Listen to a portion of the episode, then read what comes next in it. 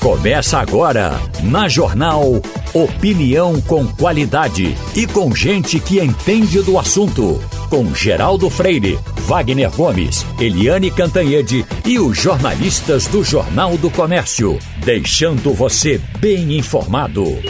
Passando a Limpo. Eita, chegamos. O Passando a Limpo tem Maria Luísa Borges, tem Ivanildo Sampaio e tem Wagner Gomes. E foi, Wagner, um desses fins de semana é, bem naturais, né? sem nada de. Você viu algum sobressalto por aí? Alguma coisa que vocês podem? Mas, Tal coisa me chamou a atenção. Geraldo, eu fui pro interior, né? O que me chamou a atenção foi a feira do interior, que eu fui Beleza. depois de muito tempo. E você sabe como é. Oh. Né? Você sabe. Rapaz, é, é impressionante, Geraldo, como as coisas são. Você andando assim na feira, você observa as pessoas vendendo coisas de um real, de dois reais, né? É, é- é impressionante, né? Você passa até aquelas pessoas nos E cantos. aquela feira de Arco Verde é enorme, né? Você É muito grande. Ela, inclusive, engoliu as outras feiras da região. A, a nossa feira de pesqueira, que eu frequento nos sábados, ela está completamente esvaziada por conta da feira de Arco Verde, que tomou conta de tudo. E que a de pesqueira voltou a crescer, a da quarta-feira, que é a feira da, da Rua da Mandioca. É, eu não sei se houve de fato essa interferência na, na, na- é, na globalização, a Maria está dizendo aqui. Não sei se houve de fato essa interferência nas feiras da região, né? Mas é, Arco Verde foi uma das primeiras cidades, talvez uma das poucas cidades que tem a feira no local reservado. Aham. Geralmente a feira é feita numa rua qualquer do interior, da- do, do centro da cidade, né? Uma rua é ocupada. E Arco Verde era assim. Aí depois foi construído um centro, na verdade o local já existia, foi apenas adaptado para receber exclusivamente a feira. Mesmo assim, no entorno desse local ainda ficam pessoas fazendo vendas avulsas, né? Feijão verde, umbu que você gosta tanto. E você não traz, né? Eu trouxe um para você, tenha calma. um umbuzinho eu trouxe para você. Traz, né? logo, traz logo a umbuzada. É, demora exatamente. mais, dura mais. Mas o que chamou a atenção também, Geraldo, no interior foi chuva. Chuva. Então choveu no meio da semana, choveu também né, no, no fim de semana, choveu muito, pelo menos nessa região. É, é, de longe a gente já observava os relâmpagos, os trovões, sabe, de longe, e de fato uma chuva muito pesada. Então é um ano de fato que está chovendo muito, Geraldo. Certamente nós teremos um São João com muito milho. E as escolas de samba, desse, desse desfile fora de época, chegou a ver alguma coisa, Malu? Não, confesso a você que não, não me impactou, é, não, a- os desfiles. Eu vi muito notícia dos desfiles, né? Até o, o mendigo apareceu por lá. Eu vi que você estava noticiando. Aí, até o mendigo apareceu por lá. Então eu vi muito resenha dos desfiles, mas realmente não parei para assistir, não. Ô, Geraldo. É, Para, não, para, não parei. Agora, em algum momento que eles apareceram, eles, eles são sempre muito bem bolados, né? muito bem. Tem um, né, tem um negócio, fizeram um lá numa escola de samba, que eu não me lembro qual foi, que Bolsonaro vira jacaré. Foi em São Paulo. Tá vendo? uma- uma vacina e vira jacaré. Foi a Rosas de Ouro de São Paulo. É. Na, na- no Abre Alas tinha uma drag queen tentando vacinar Bolsonaro, que quando conseguia ele virava jacaré. Uhum, é. Agora, Geraldo, essa questão do desfile, o carnaval fora de época, como está sendo realizado em algumas cidades agora, de fato não tem nenhum sentido, né? Veja, a- a- a- eu tive o cuidado até, a, a preocupação de procurar saber o resultado da cobertura, porque pela cobertura a gente sabe se as pessoas se interessaram, e houve uma audiência eh, importante da, da- da emissora que cobriu o, o evento. Mas As onde? pessoas viram. Qual é, a realiza... é, é, qual é o ponto dessa audiência? A, maior audiência dos últimos tempos. Certo, mas em qual região foi feita essa, essa São- medição? É, Certamente deve ser São Paulo. É, né? deve ser. São Ah, Paulo, Rio de Janeiro. Quem, quem faz as e- coisas em São Paulo faz para São Paulo. É, tem que entender também que a gente está no meio de um feriadão. Então, é natural que as pessoas estejam mais em casa, é natural que as pessoas estejam é, é, é, menos, como é que se diz? Com menos atividades na rua. Ah, um- Uma, uma festa, uma coisa que a pessoa vá, não dura o dia todo. né? Então, eu acho que isso talvez tenha colaborado para que mais gente tivesse à frente da TV aberta, é, consumindo a TV aberta. né? Eu- eu- Você veja que foi. eh, eh, a audiência digital desse final de semana foi altíssima. A gente teve, ao longo do, de todo o final de semana, os nossos sites, né, do domínio NE10, site da Rádio Jornal, site da, da, do Jornal do Comércio, da TV Jornal, todos eles tiveram uma audiência espetacular. Se você olhar, assim, poucas vezes a gente teve tanta audiência. Quer dizer, as pessoas estavam procurando alguma coisa para fazer, não é?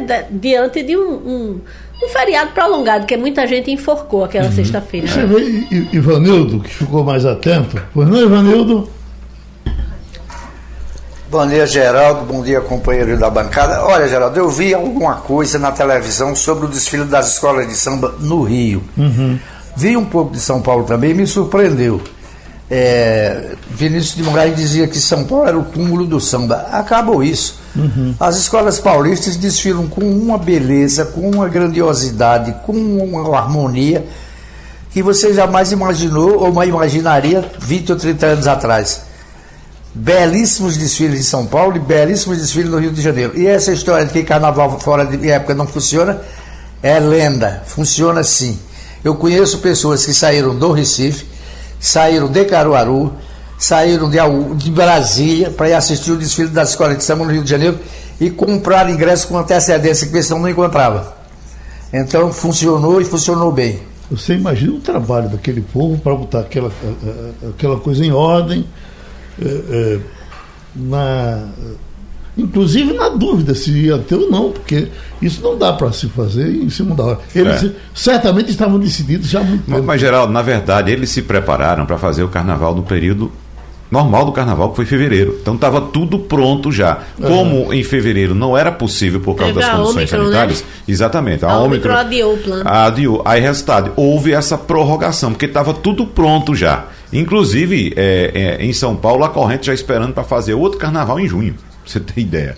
Né? Mas vamos ver como é que vai ficar daqui Agora, não lá. tem como não chamar a atenção o negócio do, do, do mendigo, porque é muito curioso. Você, quando as coisas têm que dar certo, não tem aquela frase otimista que diz um dia dará certo. Se, uhum. se não deu até agora, é porque não terminou. É. A situação desse mendigo teve aquele caso com, com uma mulher da, da sociedade evoluída, da sociedade financeiramente abastada, e, e por aí ele ganhou um grande destaque.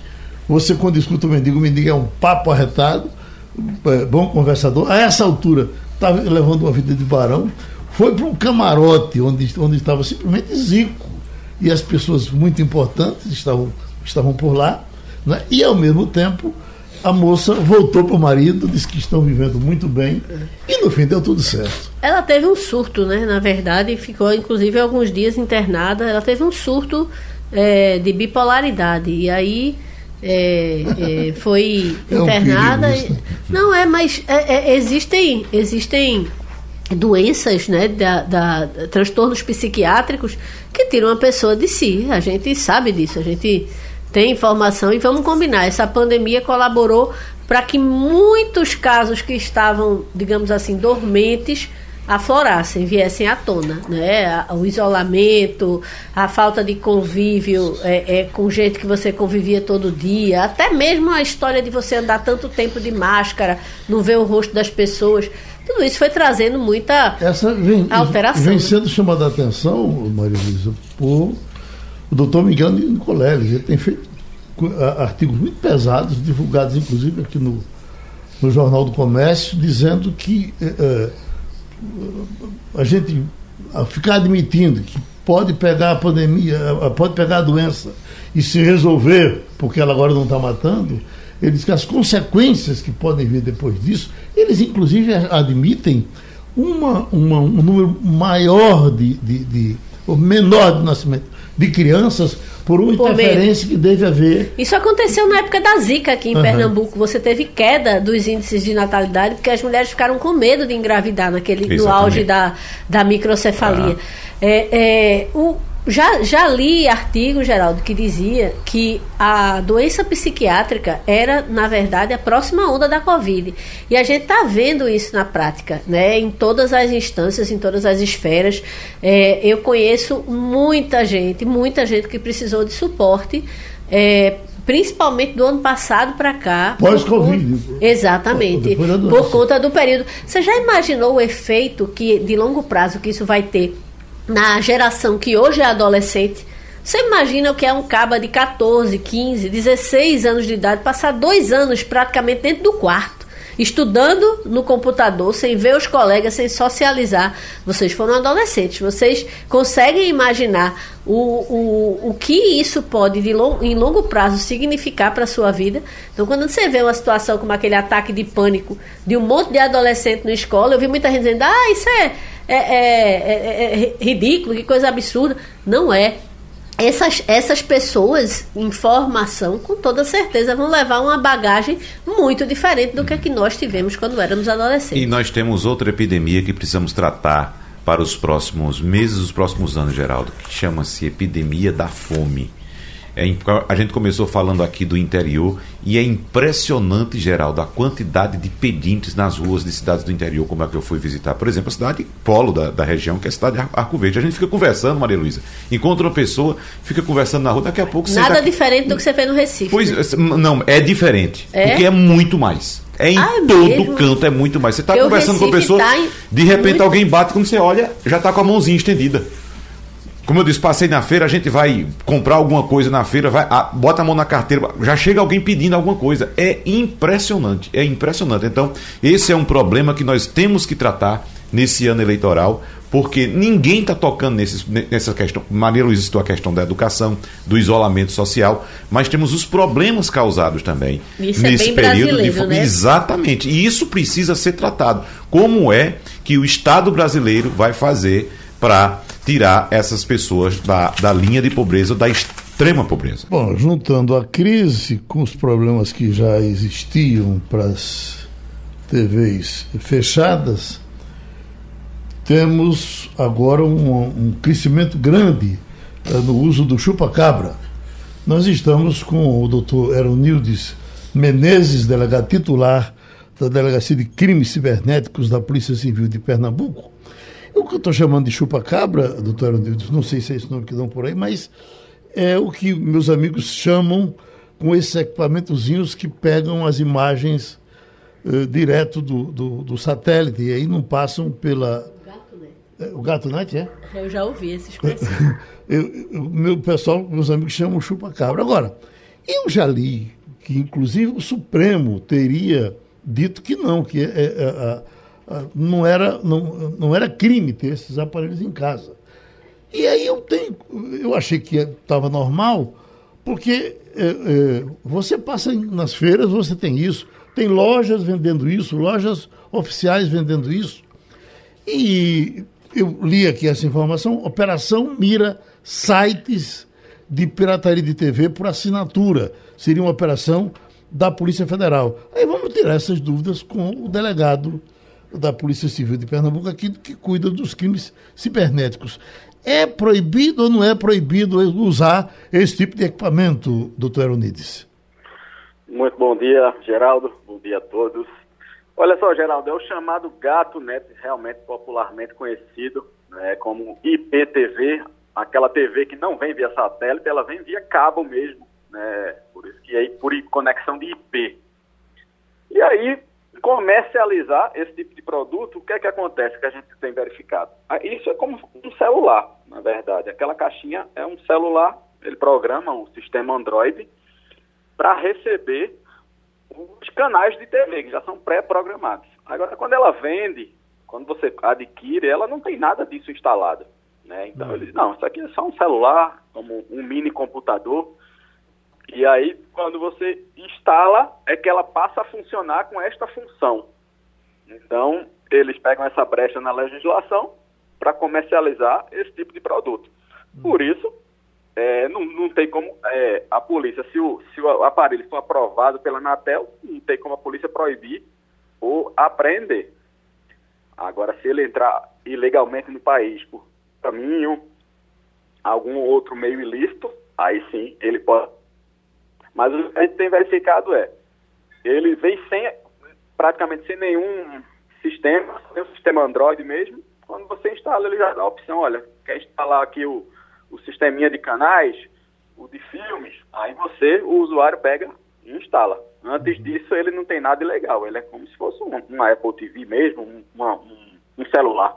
Não sei. Oi, Wagner. É, é, uma, é, importante estabelecer essa diferença, né, doutor Eronides, porque nós tínhamos antes uma, um combate muito forte à, à própria caixinha, né, a próprio box da, de televisão. Telefone que, só para isso. Exato, né? que roubava do satélite. satélite. Então as empresas que trabalhavam com TV via satélite ficavam o tempo todo atualizando o sistema para poder fugir. E ele Vai correndo atrás. E ele correndo atrás. E ele correndo atrás. Agora é outra coisa, como o senhor disse, é o IPTV, são sites de, de, de TV por assinatura, de streaming ilegal também. Ou seja, a tecnologia que veio tanto para facilitar a vida da gente acaba facilitando a vida dos falsários também.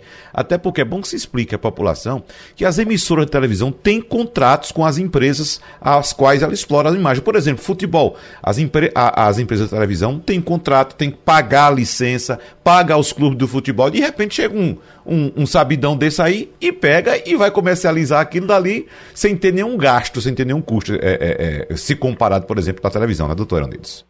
Isso mesmo, é isso então que a polícia tenta combater, porque eles assinam realmente por, por meios oficiais, eles conectam um aparelho para transmitir, né? Então eles fazem a transmissão para um servidor central.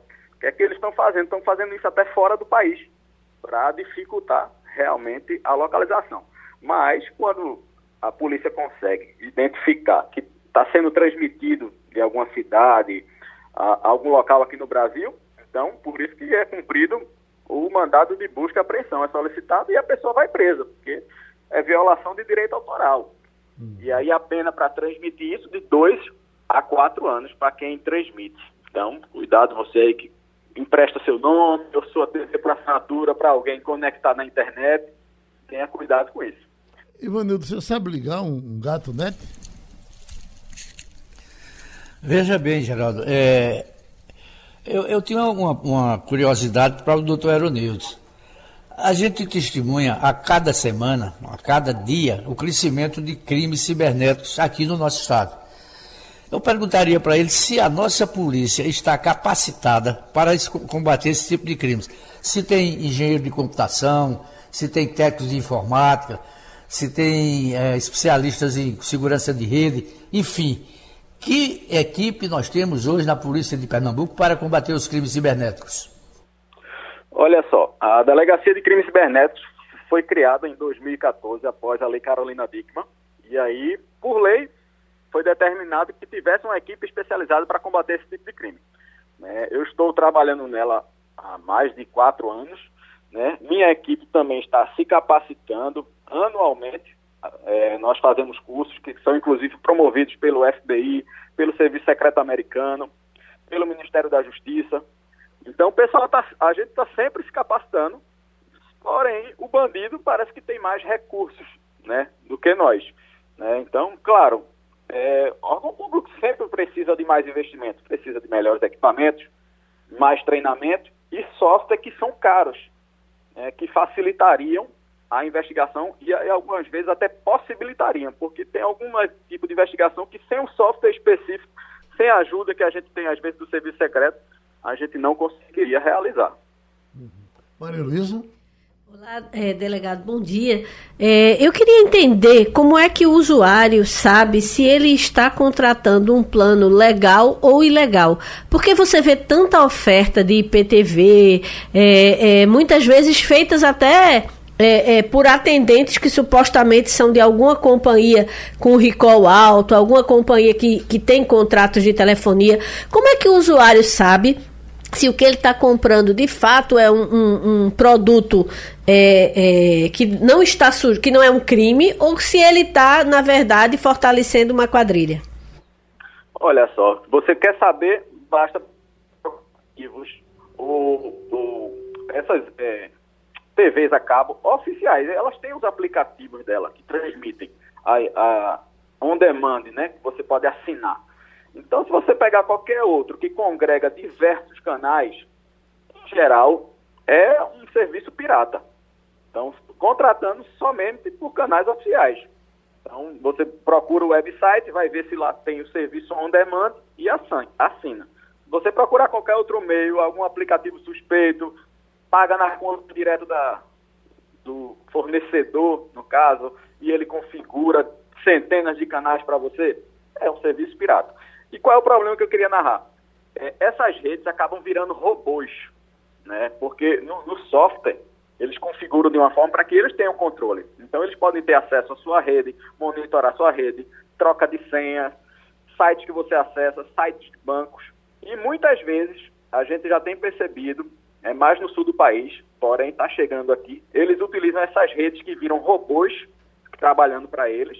Ou seja, você não só recebe, como você vira um robô para aquele criminoso. E eles atacam provedores e passam a extorquir. Porque dizem, olha, se você não pagar para o provedor, é, exige, exigem dinheiro ao provedor. Se você não me pagar tanto, é, a gente vai continuar atacando a sua rede e você não vai conseguir oferecer o serviço de internet. Agora, esses que, uh, uh, pelo menos o que eu estou pensando aqui, eu vi o cara foi oferecer uh, para mim, para me vender, fica fácil entender porque ele vende equipamento e a partir daí você não paga mensalidade. Se você não paga mensalidade é porque você comprou tudo num pacote só. Quer dizer, com 600 reais você tem Sky, você tem a gota serena lá à sua disposição. E é esse que o senhor diz que é proibido e o senhor, encontrando, prende. Isso mesmo. É esse tipo de aparelho. Se está vendendo esse tipo de serviço, está com o sistema de canais piratas instalado, então ele deve ser sim apreendido.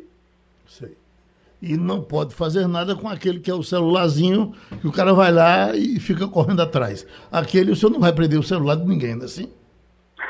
Isso mesmo, é isso que a, que a polícia busca, né? Por isso que a gente vai atrás mesmo é de quem transmite dos grandes usuários, de, de quem é, assina o serviço e retransmite, porque eles lucram, e lucram muito.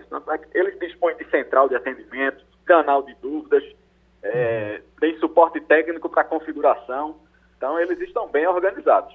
Pronto, a gente ouviu o doutor Eronides Menezes, delegado titular da Delegacia de Crimes Cibernéticos da Polícia Civil de Pernambuco. Escute, nós temos aqui uma notícia de hoje.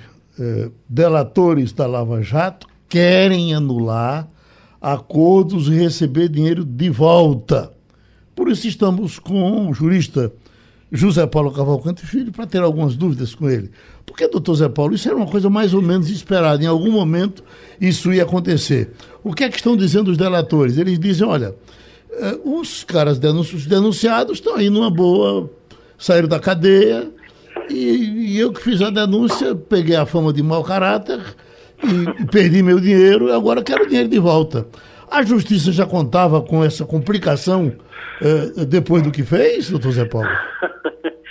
Esse, esse, bom dia, Geraldo, bom, dia, meus amigos. Esse é o, o pior dos cenários. A gente sempre perdeu por isso. É, é dizer que o foro está errado para o traficante e ele pedir de volta as, os 500 quilos de cocaína apreendido. A ideia do o Gedel alugou um apartamento em nome da mãe, botou 51 milhões de dinheiro em mala. Se você fizer a conta de quanto ele pede por dia por não aplicar esse dinheiro, vai saber que esse dinheiro não era algo que podia aparecer. Agora ele vai pedir de volta. E agora o pessoal da colaboração premiada no mesmo caminho. Eu apenas quero observar, Geraldo, que o que houve ali foi uma coisa inacreditável, mas tecnicamente foi um problema de foro. O foro próprio não era, segundo o Supremo, não era Curitiba, era Brasília, e voltam os processos para o seu início. Os processos não foram encerrados, voltaram para o seu início. Portanto, a minha sensação é que não tem, não faz nenhum sentido que você, que você pretenda agora tornar sem efeito a colaboração espontânea e pedir de, de volta. O, o, que eles querem é receber de volta o dinheiro que já pagaram e deixar de pagar o que vão pagar ainda. Uhum. é uma coisa engraçada. Uhum. O Ivanildo Sampaio. Bom dia, doutor Zé Paulo. Quando o então juiz Sérgio Moro era quase unanimidade nacional, eu me colocava contra algumas posições que ele tomava, me colocava publicamente, inclusive no microfone da rádio, achando que ele estava punindo as empresas e não os empresários. E que se ia deixar dezenas de milhares de pessoas desempregadas como de fato deixou. O senhor, como é que o senhor avalia hoje a atuação de Sérgio Moro né, durante aquele período mais crítico da Lava Jato? Ivanildo, primeiro bom dia. Eu, eu não sou juiz de ninguém. De ninguém. Ah, eu pessoalmente acho que o juiz prestou um grande serviço ao país. Minha opinião pessoal. Enfrentou uma estrutura de poder monumental, que inclui os, os políticos mais poderosos do Brasil e os empresários mais poderosos do Brasil. Era natural que essa gente buscasse apoio. E ele fez um crime foi o maior de todos, foi punir o Lula, que era o, o mito do PT. Então, isso não tem perdão. Então, eu, pessoalmente, tenho uma avaliação muito positiva do ministro Moro. Agora, quero só dizer, Ivanildo, que o papel do juiz de primeira instância no Brasil equivale ao juiz de instrução no primeiro mundo. O papel principal dele é colher provas, provas. O julgamento dele não vale nada, diferentemente do primeiro mundo. Atenção nessa diferença. No primeiro mundo, Estados Unidos, a maioria dos países da Europa, você tem um juiz de instrução que faz o processo e não julga, e tem um juiz que vem depois, que pega as provas e julga. No Brasil, esse juiz de instrução é o juiz de primeira instância. A decisão que ele dá não tem nenhuma relevância, porque não é a que vai valer. Há um recurso que se chama apelação, o processo sobe para a segunda instância e outros juízes, que no caso foram desembargadores federais, examinam as provas e decidem autonomamente. Podem manter a decisão de primeira instância, podem alterar e podem revogar. No caso do, do, do Lula, eles não concordaram com a pena e aumentaram a pena. Aumentaram a pena. Então, o que se tem que saber, quando você critica o juiz de primeira instância, é se ele deixou de colher alguma prova. Nenhuma prova foi recusada nem mesmo, Ivanildo, provas laterais. Por exemplo, a, a, a, o réu tem direito a oito testemunhas. Quando há mais de um réu, o número cai para cada um, para quatro. Lula indicou 93. Sabe quantas pessoas foram ouvidas? 93. Não foi 93, foi 91, porque duas desistiram de comparecer. Então, ele tem direito a quatro, pediu 93 exatamente para isso, para ser negado e você alegar cerceamento de defesa. Não há uma única prova que tenha tentado ser produzida que não tenha sido. Zero.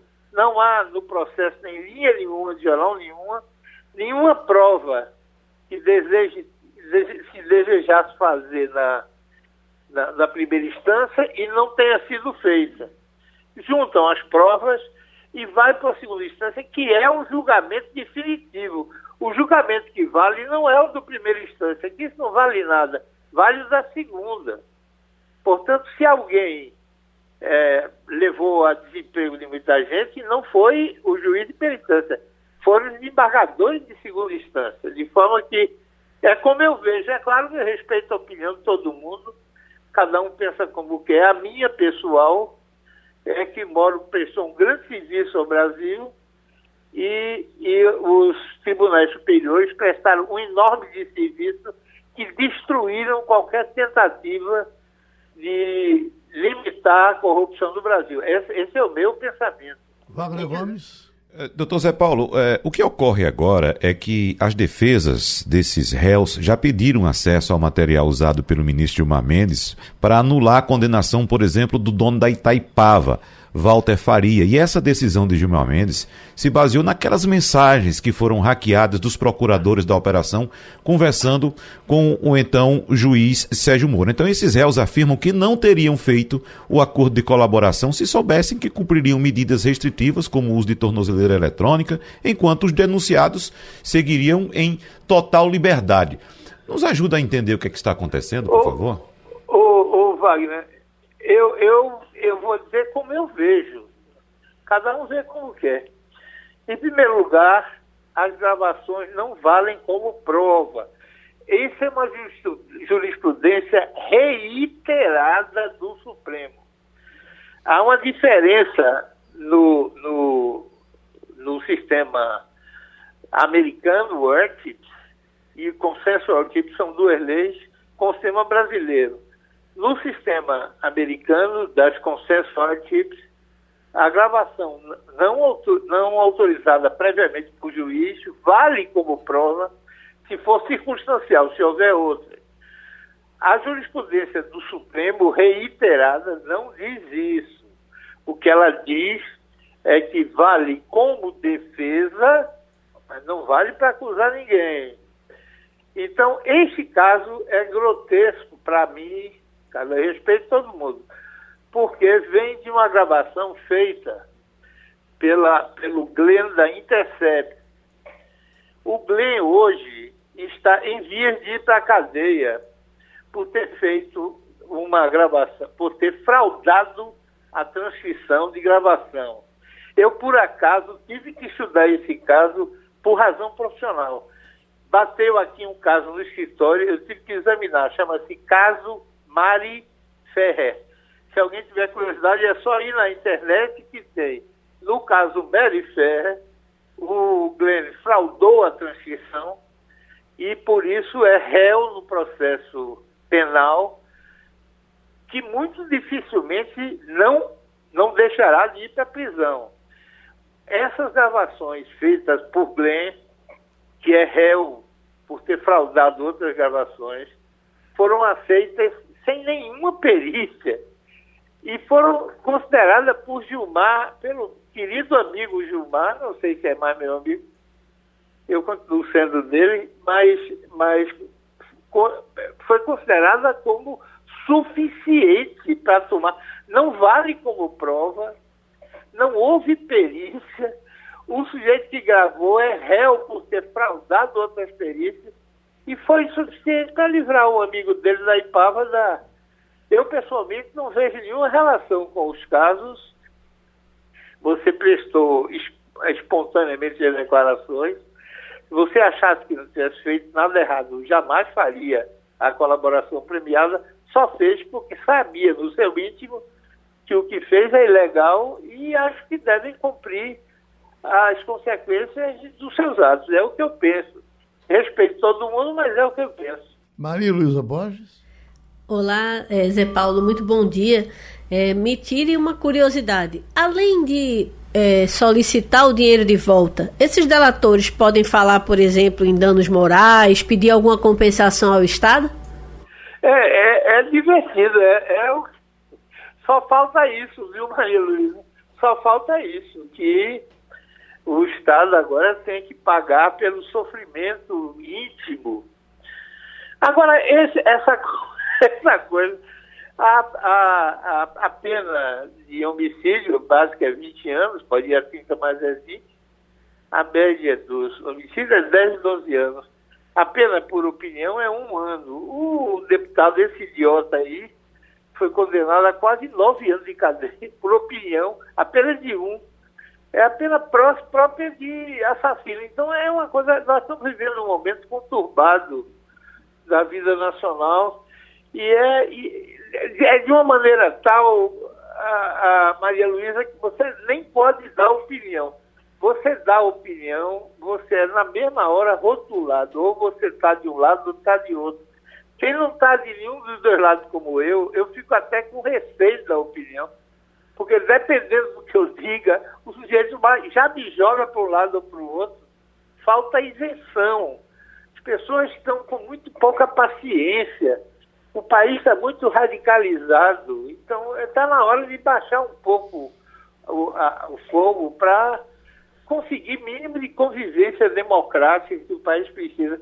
Eu, pessoalmente, é, para mim, o, o, você referiu que o supra-sumo do ridículo que agora Gedel Vieira Lima, Marcelo Odebrecht, que confessou ter um, uma, uma, uma repartição na empresa estruturado para pagar corrupção, propina, ainda eh, recebam tudo de volta, deixem de pagar as multas e, e, e ainda vão pedir é, ressarcimento moral. Eu queria lembrar, Maria Luísa, que em setembro chegam a prescrição as multas do pessoal da Friboi, dos, dos batistas. Então, a partir de setembro, o Supremo não julga. É uma coisa curiosa. Esse deputado, em menos de dois anos, foi apurado e julgado. Renan Calheiros está há dez anos pendente, nove processos de corrupção.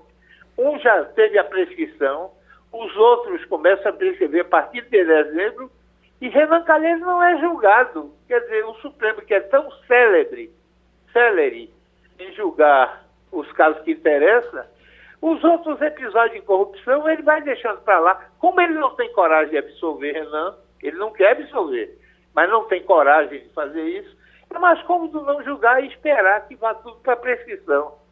Então eu acho que você falou no, no ápice do ridículo que é esse pessoal não apenas receber de volta que pagou e pedir de deixar de pagar o que se comprometeu a pagar, ainda pedir dano moral pelo sofrimento anormal que eles tiveram por conta da decisão das decisões da justiça. Seria Pronto, a gente agradece a participação do doutor José Paulo Cavalcante Filho, aqui no Passando a Limpo. Tem aqui um, uma pessoa que se identifica como Nelson. Ele diz: enquanto o Cabo de Santo Agostinho está em guerra com o tráfico, a polícia de Pernambuco está se preocupando com o gato Nete. Uma coisa não elimina a outra. Né? Você não pode dizer, bom, crime é vamos, crime. Vamos, vamos, vamos bater somente o crime maior uhum. e o menor fica por aí. Então... É, inclusive, Geraldo, sexta-feira do debate, nós ouvimos aqui os secretários municipais relativos à segurança nos municípios. A gente sabe que segurança é uma atribuição constitucional do Estado, mas os municípios têm suas secretarias para tentar desenvolver ações para combater a criminalidade.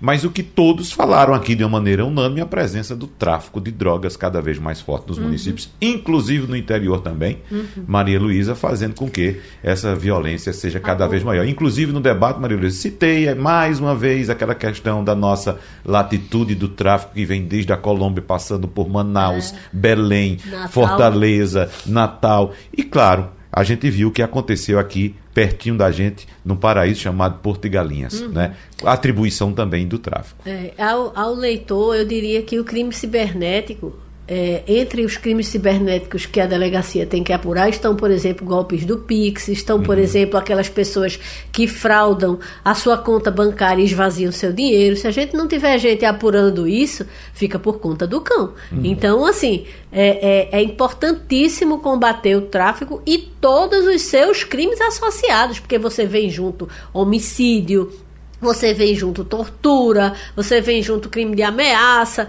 você tem todo um ecossistema ali em volta do crime de tráfico que é, é, floresce e, e muitas vezes sitia comunidades inteiras.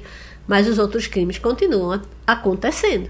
Né? Tem bandido para tudo. Hum. Já estamos com a Eliane Cantanhede. Eliane, há pouco nós conversamos com o doutor Zé Paulo Cavalcante aqui e tratamos desse assunto uh, referente aos delatores que estão querendo receber o dinheiro eh, roubado uh, de volta, porque acham que se o delatado não paga, por que o delator vai ter que ter esse prejuízo? Mas tem um outro lado, também matéria do, do, do, do meio da semana, do fim de semana, de presos que vão agora partir para a campanha. Já estão falando aqui Ginhagelo, Marconi Perillo, Beto Richa, uh, Eduardo Alves, uh, uh, o, o, nosso tão, tão reclamado ex-presidente da Câmara Federal, Eduardo. Eduardo Cunha. Eduardo Cunha. Enfim, eu estava ouvindo também uma opinião do doutor Antônio Lavareda, tratando desse assunto, do que vem aí na próxima eleição, e ele disse que essa agenda saiu da cabeça do eleitor. O eleitor não está preocupado com isso agora. É possível, então, que a gente tenha aquele outside, como eles chamam, aquele outside desapareça e se parta para votar no profissional, independentemente do que ele seja. Vai ser assim mesmo? Oi, é, bom dia, Geraldo. Bom dia, é, colegas, bom dia, ouvintes. Sim, a gente está tendo uma mudança. Isso já foi visto na, dois anos atrás. Né? Nas eleições municipais, você teve a, todo mundo abandonou aquela história de nova política que deu em Daniel Silveira, em Gabriel Monteiro, em Arthur Duval, etc. E todo mundo foi atrás de políticos conhecidos, com trabalhos para mostrar, etc.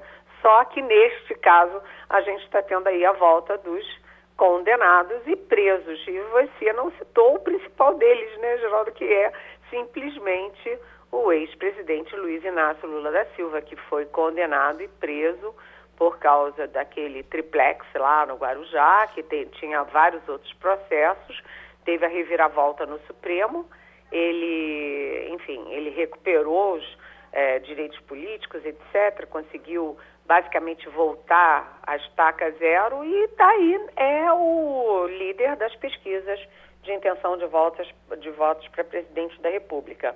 Então, é sinal de que a população acha o seguinte: ah, esse negócio de ser condenado e preso, ah, todo mundo é condenado e preso mesmo. Ou seja, foi naturalizado, normalizado uma situação que não é natural e que não é normal. Acho isso ruim. Uhum. Acho isso ruim porque durante muito tempo o principal discurso de muitos partidos, inclusive do próprio PT, do Lula, era o discurso da moralidade pública, da ética na política, etc. E isso agora não tem menor importância, até porque né, a gente está vendo uma disparada da inflação muito forte. Né, todo lugar que você vai, eu estava agora, passei o feriadão esticado em Pirinópolis, aqui em Goiás, Gente, a galinha caipira disparou, tá em 50 reais, né? Ovinhos, a comida, o próprio, as próprias pousadas. E, enfim, acho que a população brasileira normalizou o que não era para ser normalizado, a questão da ética na política, da moralidade, para privilegiar o bolso, as condições de sobrevivência. Tem um lado triste isso aí. Eu só me lembro que essa semana eu comprei um galeto desse de rua. 30 reais o galeto. Nesse mesmo lugar, logo com a chegada do Plano Real, eu comprava um galeto por um real. um real passou para 30. Pois não vai. Faz tempo. Eliane Cantanhede, a semana começa com todos os olhos voltados para o Supremo Tribunal Federal, que, como sabemos, nesse caso, Daniel Silveira, provocou esse estremecimento mais uma vez entre instituições, quando o presidente da República lançou mão de um dispositivo que é previsto na Constituição, mas que era utilizado para grupos e sempre no final do ano, e nunca assim especificamente para um indivíduo uh, determinado. Mas agora temos também um congresso se movendo sobre como agir nesse caso, Eliane Cantaede, e o que teremos pela frente nesta semana. Wagner, duas semanas de feriadão. Né? O feriadão da Páscoa, depois o feriadão de Tiradentes, então a semana vai agora começar quente, né? Eu não diria a partir de hoje, mas eu diria a partir de amanhã. A coisa está muito quente. Você tem realmente uma crise entre poderes, entre executivo e judiciário, entre Palácio do Planalto, Forças Armadas e Supremo Tribunal Federal. O ambiente está muito ruim, desgastado e é, é preciso saber o que fazer, porque o pivô da crise é um tipo, né? Esse tipo aí, esse cara aí, esse, esse sujeito aí que se chama Daniel Silveira, que nem devia estar na política, né? Um sujeito metido a valentão, é, todo bombado, que não usava máscara, a mulher dele recebia criminosamente auxílio emergencial, ou seja, ele não tinha nada a fazer na política. Então ele é só um pretexto. O presidente Jair Bolsonaro claramente usou Daniel Silveira para mobilizar não apenas a base aliada dele, que é, é muito contra o Supremo, principalmente depois das decisões a favor do Lula, né, mas também para mobilizar boa parte do centro democrático, que também reage mal, tem resistência às decisões do Supremo erráticas em relação ao Lula. Então, o Bolsonaro usou Daniel Silveira para uma jogada eleitoral E agora está criada uma crise, porque é como você disse, indulto é típico de fim do ano e para blocos de, de presos condenados. Não é para um cidadão específico, pelo menos na prática. Mas do ponto de vista legal, o presidente Jair Bolsonaro tinha o direito, o poder de fazer. Ou seja, do ponto de vista legal, não há o que se questionar na decisão dele. E aí a gente pega, né, Supremo efeito também de jurisprudência do que já foi votado antes. O Temer, eh, o então presidente Michel Temer, em 2018, ele deu um indulto que foi muito questionado e a ministra Rosa Weber, que foi a relatora, ela é, decidiu que o presidente Temer tinha o direito, é uma prerrogativa do presidente da República dar indulto, isso vale para o Bolsonaro, é uma prerrogativa dele dar o indulto, mas, como a Rosa Weber votou em 2018, isso não afasta os efeitos civis e administrativos. Ou seja, no caso do Daniel Silveira, a grande discussão é o seguinte: é, ele vai ter o mandato cassado ou não, como o Supremo decidiu, e vai ser inelegível ou não por oito anos. Isso depende de uma decisão do Supremo, que, conforme eu andei conversando, não está tomada. O Supremo foi praticamente unânime, né, 10 a 1 pela condenação do Daniel Silveira, mas está muito dividido em relação ao que fazer com o Bolsonaro, com a decisão aí dessa graça constitucional ou indulto do Bolsonaro.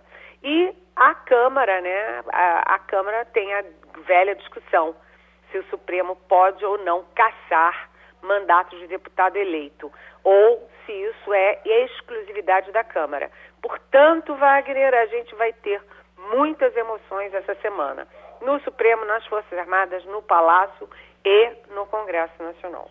Eliane, eu fico pensando aqui o seguinte: esse negócio do indulto, na nossa cabeça, isso tem uma dimensão humana, não é uma coisa assim que só poderia ser feita em cima de muita razão e tal.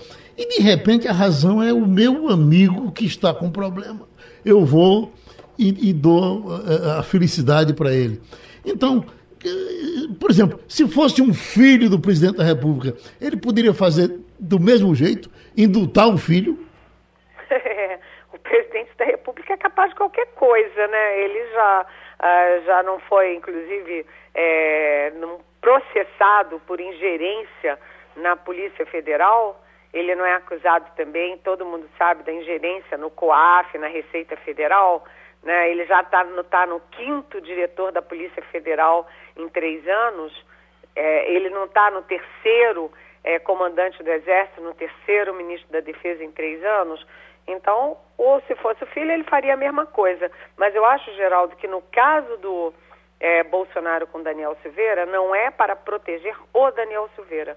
Daniel Silveira é um pretexto para o Bolsonaro atiçar tanto a, a, direita bolsonarista que se identifica com Daniel Silveira e é contra o Supremo, mas também atiçar parte do centro que é, não é nem bolsonarista nem lulista, mas que está muito contra o Bolsonaro, o, o Supremo por causa é, das idas e voltas em relação a Lula. Então, acho que foi um cálculo político do presidente Bolsonaro muito mais do que simplesmente pessoal para defender o Daniel Silveira. Acho que no fundo ele está se lixando para o Daniel Silveira. Isso faz lembrar Joaquim Francisco que dizia que está parecendo a lei de Chico de Brito. Foi não, Maria Luísa? É, é, eu queria até é, é tirar uma dúvida, Eliane de alguma forma se discute a, a, esse instituto do indulto ou das benesses que um presidente pode conceder a aliados. Durante toda essa polêmica de Daniel Silveira, a gente ouviu muita gente lembrando que Lula, por exemplo, é, foi de encontro a uma decisão do STF é, e é, decidiu não extraditar Cesare Batista, que era condenado na Itália por homicídio. Né? Teve o caso de Temer, que também é, promoveu um indulto que beneficiou um ex-deputado deputado amigo, que você já citou aqui, de alguma forma se discute esse instituto ou, ou é, essa sensação de que aos amigos tudo, aos inimigos a lei vai prevalecer é, no executivo brasileiro? Oi, Maria Luísa. É, já, isso eu li na imprensa, inclusive, que já há uma articulação no Congresso para discutir né, se o indulto é legítimo ou não. Mas o indulto é um, um, instituto que não é exclusividade do Brasil. Há em outras partes do mundo, inclusive nos Estados Unidos. Por exemplo, nos Estados Unidos, eu deixa eu me lembrar, deixa eu ver se a minha cabeça funciona, mas eu tenho a impressão que o Reagan anistiou o enfim, um presidente anistiou o outro e depois o outro voltou à presidência. Então, existe um indulto no próprio, nos, nos Estados Unidos, que são considerados a maior democracia do mundo. Eu estou lendo que há uma articulação para discutir isso no Congresso, mas eu vou te dizer que a chance disso vingar essa discussão e ir adiante é muito pequena. Por quê? Ano eleitoral, todo mundo só está pensando na sua própria eleição, na crise econômica, na crise da Lava Jato, no, nas disputas regionais e mais. Tem muita prioridade. Então, enquanto está quente esse debate, ah, vamos discutir, vai ter projetos de lei daqui, dali, etc. Mas eu confesso que eu acho que isso não é uma discussão que vai muito adiante, não. E com vai relação continuar ao assim. Congresso? A- Com relação ao Congresso, afinal de contas, está é, é, tá toda uma discussão se o Supremo pode ou não é, é, é, caçar o mandato do deputado. Tudo depende realmente de, de uma articulação muito grande no Congresso, não é? Ah, sim. E lá no Congresso, a divisão é muito clara. A oposição é contra o indulto dado pelo Bolsonaro e a favor da decisão do Supremo, muito claramente. Já o pessoal do bolsonarista, a base do presidente Bolsonaro, que agora ganhou a maioria, né, com a janela partidária, toda dizendo que não, que o Supremo não pode caçar e que a cassação é do da própria Câmara, depende da Câmara. Ou seja, a Câmara está se alinhando majoritariamente com a posição do Bolsonaro. Ivanildo Sampaio. Bom dia, Eliane. Ô, Eliane, o ex-ministro Abraham Weintraub, aquele que escrevia isso com cedilha, prometeu nesse final de semana que ia fazer algumas denúncias contra a família Bolsonaro. Eu pergunto a você, que tipo de denúncia esse cidadão poderia fazer? Ele tem alguma credibilidade para esse tipo de coisa? Oi, Oi Ivanildo, bom dia. O Abraham Weintraub, que é o ministro da Educação, que não poderia nunca ser ministro da Educação, olha só o que, que a gente está falando. Daniel Silveira, que jamais deveria ser deputado. Abraham Weintraub, que jamais deveria ser ministro, muito menos da Educação. Mas ele fez uma live junto com o ex-chanceler, ex-ministro de Relações Exteriores, Ernesto Araújo, os dois é, que foram demitidos pelo governo, né, e os dois que se dizem né, representantes da direita brasileira, etc. É, e os dois ali falando mal do Bolsonaro, dizendo que o Bolsonaro abandonou as causas conservadoras, as causas de direita, que ele é um falso direito, que se entregou ao centrão, mas no fim das contas, o que que o Weintraub falou? Ah, o Ciro não dá, o Dória não dá, a Simone Tebet não dá, o Sérgio Moro não dá, o fulaninho não dá. Então, a gente vai ter que votar no Bolsonaro mesmo. Ou seja, eles vão ficar brigando, brigando, brigando e não tem para onde correr. Aliás, o mais interessante disso é a briga dos irmãos, irmãos Weintraub com os filhos do presidente Jair Bolsonaro, principalmente o Eduardo Bolsonaro, que xingou os irmãos Weintraub aos palavrões nas redes sociais. Isso não costuma dar bem bom não, viu? Porque se Weintraub souber de alguma coisa, ele vai acabar contando. Falamos com a Eliane Cantanhede e terminou o Passando a Limpo. A Rádio Jornal apresentou opinião com qualidade e com gente que entende do assunto. Passando a Limpo.